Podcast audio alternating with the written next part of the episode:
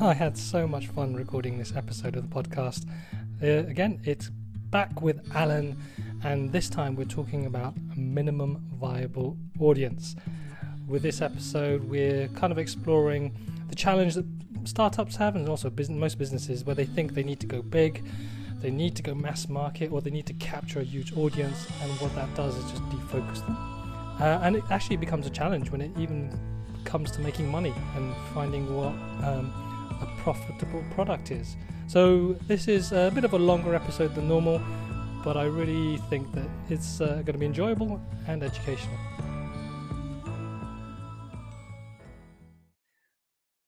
Yes, back by popular demand, knowledge bombs from the infinite consciousness of Alan Wick. Oh no!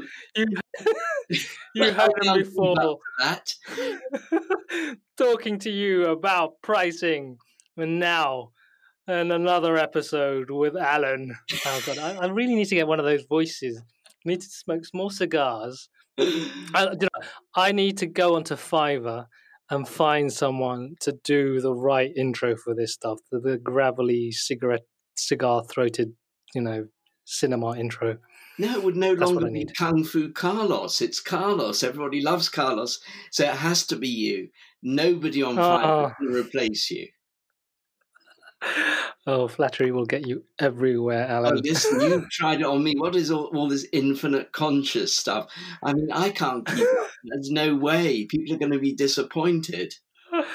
you are at that level of knowledge and experience. You have been there.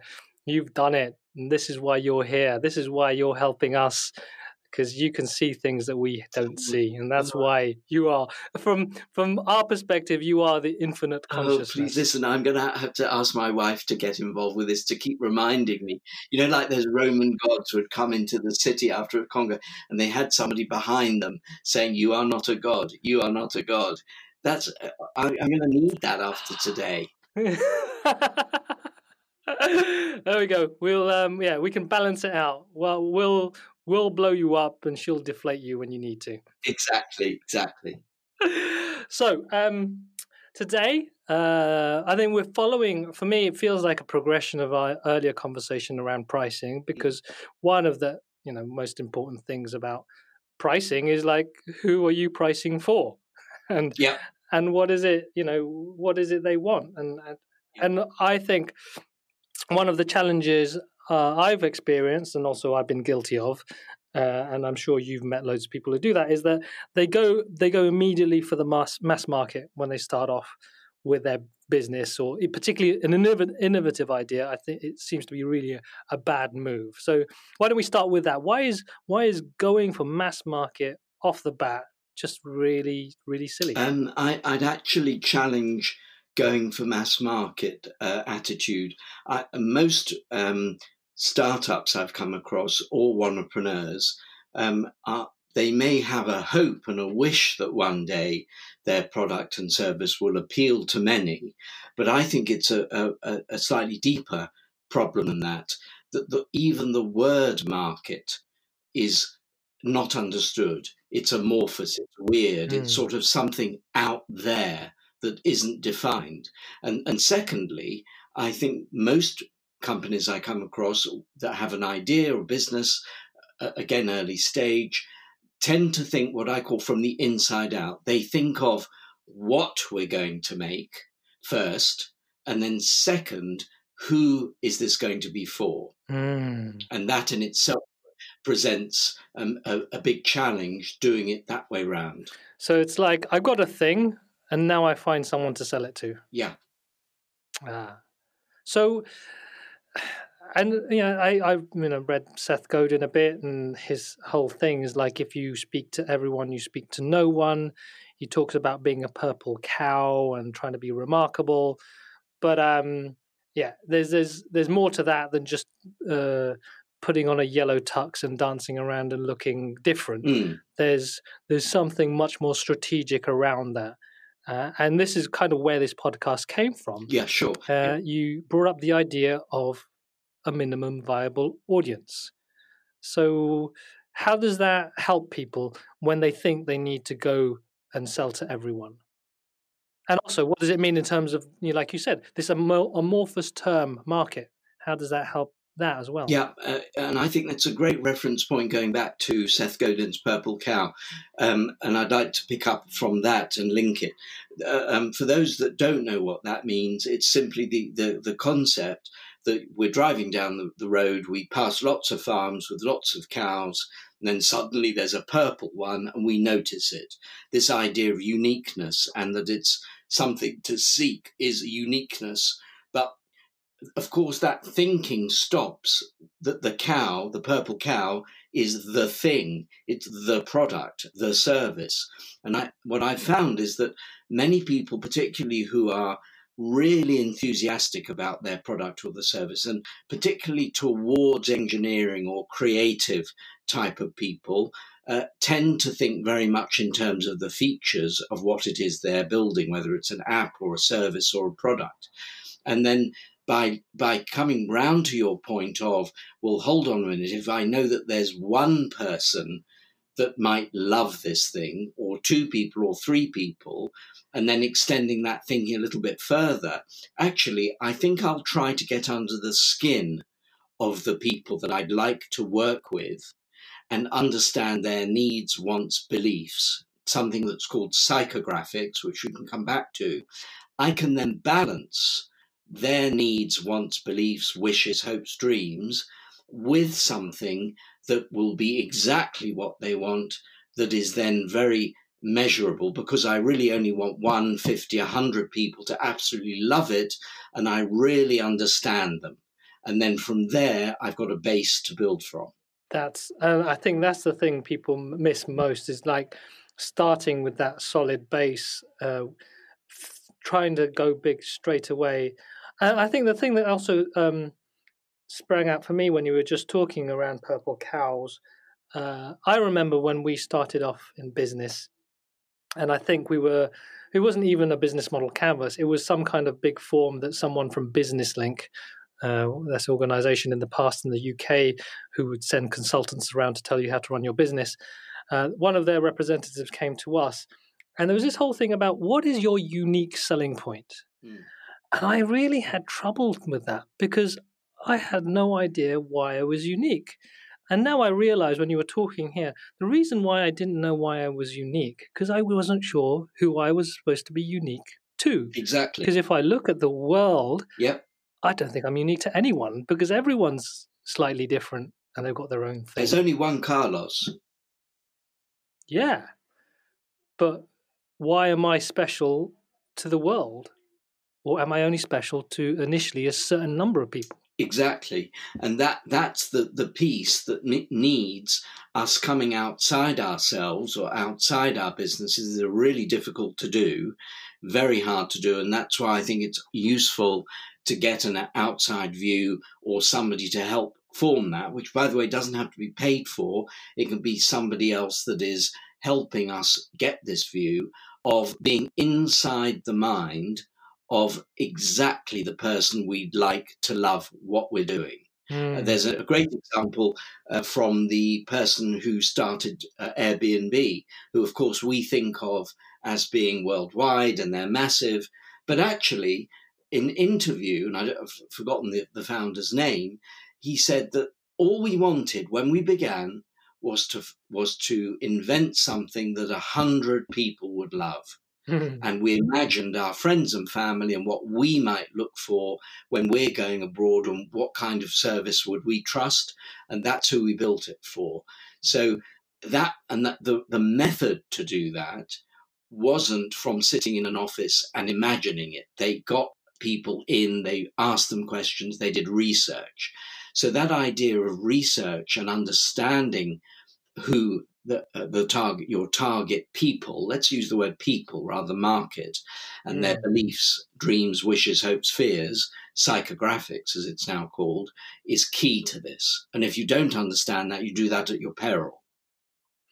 So there is this bit of work that that you're saying that should be done in terms of getting clear about who is it you want to help and what is it you're trying to help them with and then that will influence and give you some um, anchor points as to how you communicate uh, the value of what you do. But two things. It'll give you what is the service or the product, the actual mm. what it is, and how to position it. So I uh, I think the challenge a lot of uh, people out there may have is that they always, like you were saying, they always start with the what. And what I found uh, doing the work we do at the Happy Startup School is convincing people that it, that isn't the thing, but they're so adamant. People are so adamant that it has to be about the what because it feels comfortable, it feels clear. What do you think it is that stops people from doing what we it sounds properly logical, but for some reason few people do it. I think there's a lack of understanding in many businesses I uh, owners I come across of all shapes and sizes of the difference of, of one of what I call fun, my business fundamentals, and that is three words: feature, advantage, benefit, or fab hmm. for short. One of my favourite words, fab. A feature for example, in, in a car, might be um, an automatic gearbox. And in order to explain that feature, and if it was an engineer, they could go on for days about the how the automatic clutch works. And that could be fascinating for another engineer. Then what is the advantage of an automatic gearbox. The driver doesn't have to change gears. Again, that can be explained. But what is the benefit to an, a, a driver coming into a showroom, looking around different cars, and just has no interest in the engineering or the detail and just wants to look around at, uh, at their options? I would call a benefit a more relaxing drive. Hmm. and so that buyer that might have to pay, and I am going back a few years now, might have to pay more for an automatic gearbox than a manual. Well, that's still reasonably true. The salesperson, in my view, and therefore us as entrepreneurs, have to be clear on what is the benefit in the eyes of the customer. So it's no good the car salesman saying, "Oh, it's amazing this gearbox. Here are all the drawings," or you know, you meet that means you don't have to change gear. They'll be focusing on saying, "This automatic gearbox in this car over here, it's another thousand pounds, but you'll have a much more relaxing drive." And then they and they get it. And if, so, uh, does that does yeah. that make sense? That makes complete sense. And I think the other thing that came up for me when you were talking, kind of relating to focusing on your customer, so there was really clear idea of benefits, but then you know the petrol head who comes in who loves to race and is really interested in just basically high performance crazy driving who loves changing gears ah they're not your audience now that brings up we can rewind back to the car buyer walking into the showroom with the salesperson. The tell push salesperson who wants to earn more commission won't have bothered to ask whether that buyer needs or wants an automatic gearbox. They are just focused on pushing the automatic mm. on the bar because they get more money. It's their agenda. The good salesperson, this all links together, a good entrepreneur, a good uh, business owner is focused on the needs of the customer. But how do we find out? We ask. So by asking lots and lots of questions, if we're looking at the car showroom, it may be that that ends up with the right thing for that buyer being a manual gearbox because they're a petrol head and they love changing gears and that's what suits them. But that is, in my opinion, for purpose led entrepreneurs, exactly the right approach. Always have the, the needs and, uh, uh, of, the, uh, of the customer absolutely uppermost in our mind because that builds our 100 people who love what we're doing, who tell another 100 people, who tell another 100 people. And that's, uh, I think, that's the thing that I feel is the way to to get people more engaged with this way of looking at things. In that, I, you know, even talking about this podcast, you know, the feature that we're describing is this idea of the minimal viable audience. Uh, the advantage you're going to get is that you can really focus on um, a few people and and not get overwhelmed. This is my interpretation. Yep. And the benefit is actually this is free marketing. Because if you focus on this minimal viable audience and you work with them well and you give them what they need, they'll talk about you. Yeah. And that, that brings in net promoter score idea that we want that we want people to be scoring nine or 10 out of 10 on how likely are you to recommend this particular thing to a friend. And we know that every, anybody above eight or nines and tens are advocates. They can't wait to tell their friends that they've just got this new service or this new product because they really love it. And so, um, thinking about the minimal viable audience, and I'm thinking again, someone who's listening to this and thinking, okay, yeah, makes sense. Okay, but how else can we get them excited about thinking about this idea. And and in my mind, it's around thinking about what's the minimal viable profit as well, and how having an idea of a minimal viable audience can give you a much better feel for um, the kind of how, way how you can achieve sustainability. Does that make sense? Yeah, yeah, it does indeed. That's a, a, really huge question, and the the quick answer is it depends enormously now on the specifics of what is the product or the service. Is it the kind of thing that can pick itself up by its shoelaces, what bootstrapping, and doesn't need any investment up front, and can be done on a on a shoestring, and there's just enough money coming in with each new customer that comes on board to keep it afloat? Or honestly, is it something that's going to need investment up front and it may need a lot of investment up front, which comes back to funding and all the rest mm. of it. And, and, and of course, there's in between, but those things I think need very careful thought uh, because it, it, it may be, and of course, there's the business owner's attitude to selling equity, to getting investors in or borrowing or crowdfunding or whatever else, or how they feel about uh, money from family and friends that whole spectrum, I don't have an answer or a formula mm.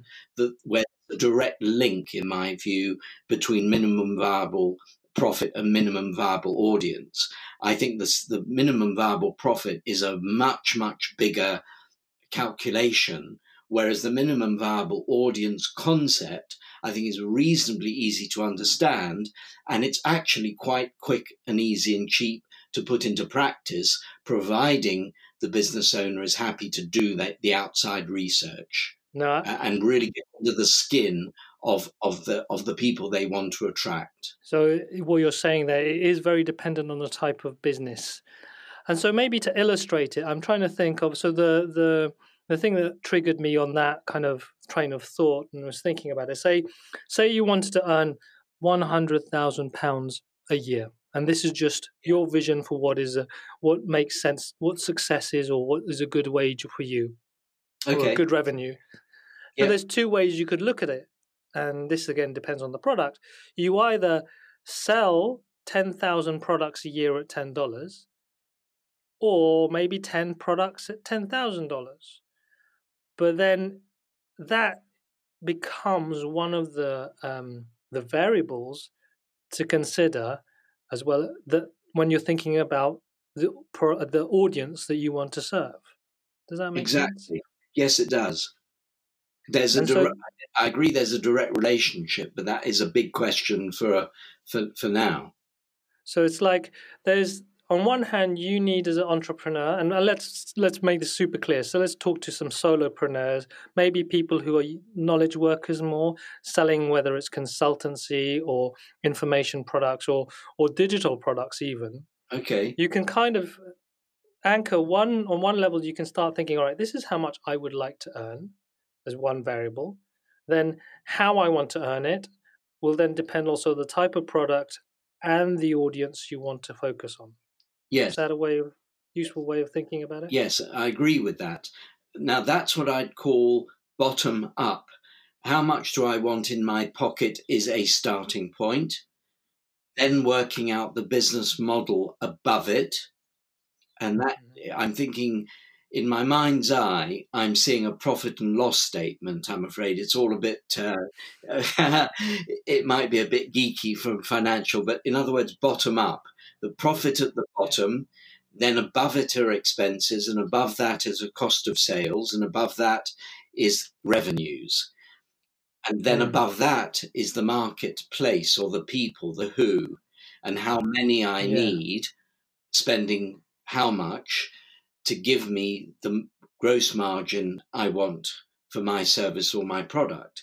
So, for a solopreneur with a service that, that is selling primarily their time, if we just look at that, to get a hundred thousand pounds gross income, and as a typical sort of gross margin, they probably need, I'm just pl- plucking a figure just to start us off somewhere, they may need somewhere between 150 and 200,000 of revenue in order to have that, that mm. profit at the bottom line. Roughly, roughly, yeah. roughly.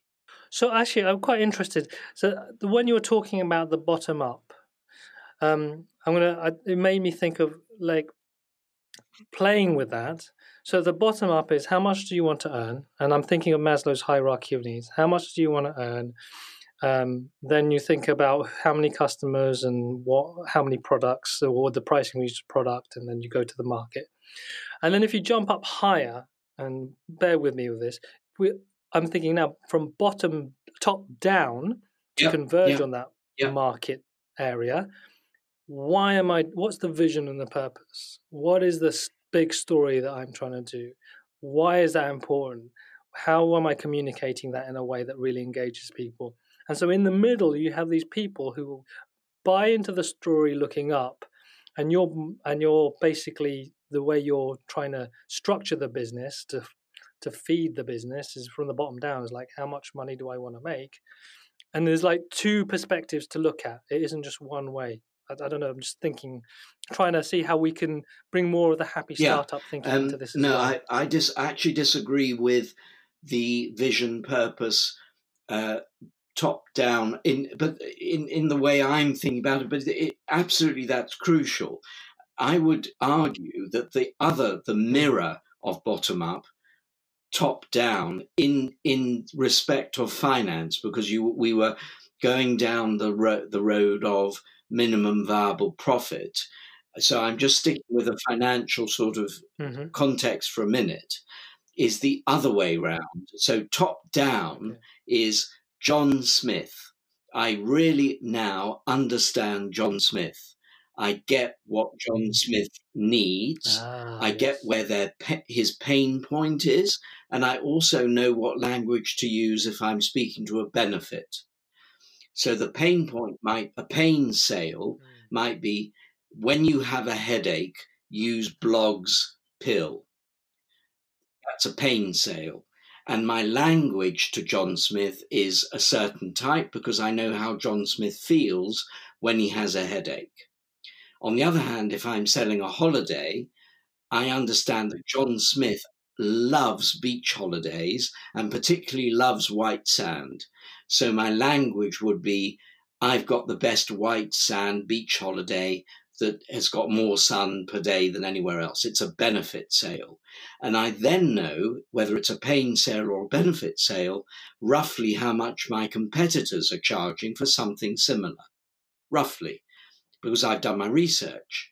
I combine that together and I now know what I can, uh, how much I can price or and or charge to John Smith for the pill or the holiday. Now I work, keep going back towards me. How many of those I know then my cost of sales, because I'm going to find that out if I don't already know. There's the materials for the pill, there's the cost of the hotel, blah, blah, blah, blah, and the flights. I now know my gross margin each of those. Now I know that if I need to make a hundred grand bottom line uh, for, for me in my pocket, I know how many pills or holidays I need to sell. And I'll also have a sense of how many John Smiths I need to make it viable. That would, is what I'd call top down. In, in the context of finance, it's the other side of the mirror ah, of the bottom okay. up I was describing I before. So there, it's like you're by then getting clear on the pain sale and the gain or the gain sale, then you can then start seeing how you broaden out the language to more and more people, or in terms of how you look for more people like John.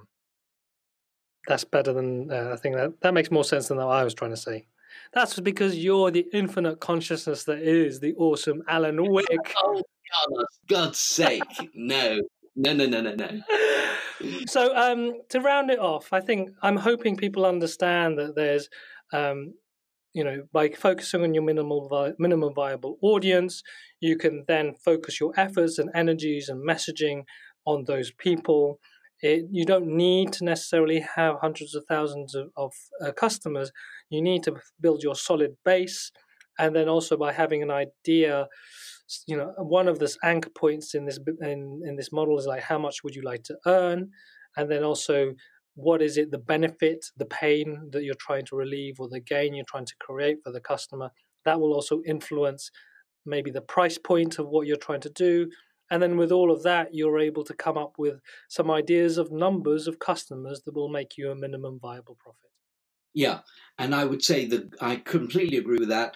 And if there's one word I'd like to leave people with who are listening to this that is the glue that holds this together, particularly for purpose-led entrepreneurs. It's one word. To my to my uh, uh, quote my great hero Seth Godin, empathy. Mm. It's yes. all about empathy. It's really about really truly not putting on an act, really saying, I understand your pain or your needs or what you're looking for. I speak your language.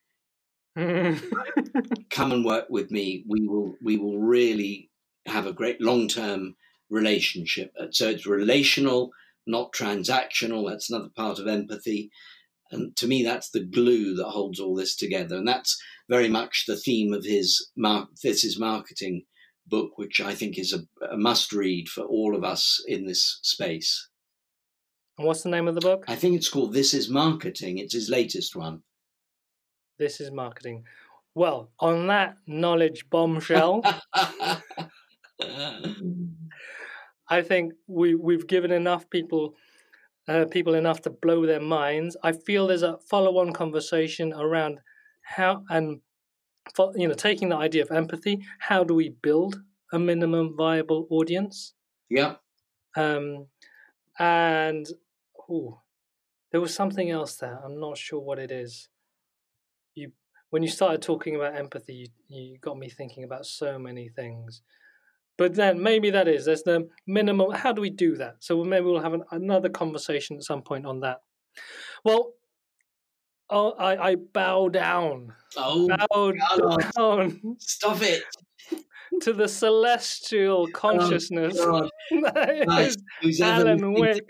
I promise I didn't send a check. I don't know where this is coming from. It's totally deserved. I, you know, everyone just take a second, pause, breathe in the goodness that is the knowledge of Alan Wick. Oh, and until next time, thank you very much, Alan. It's an absolute pleasure. I'm sending you a very empathic hug, my friend. Good luck. All the best.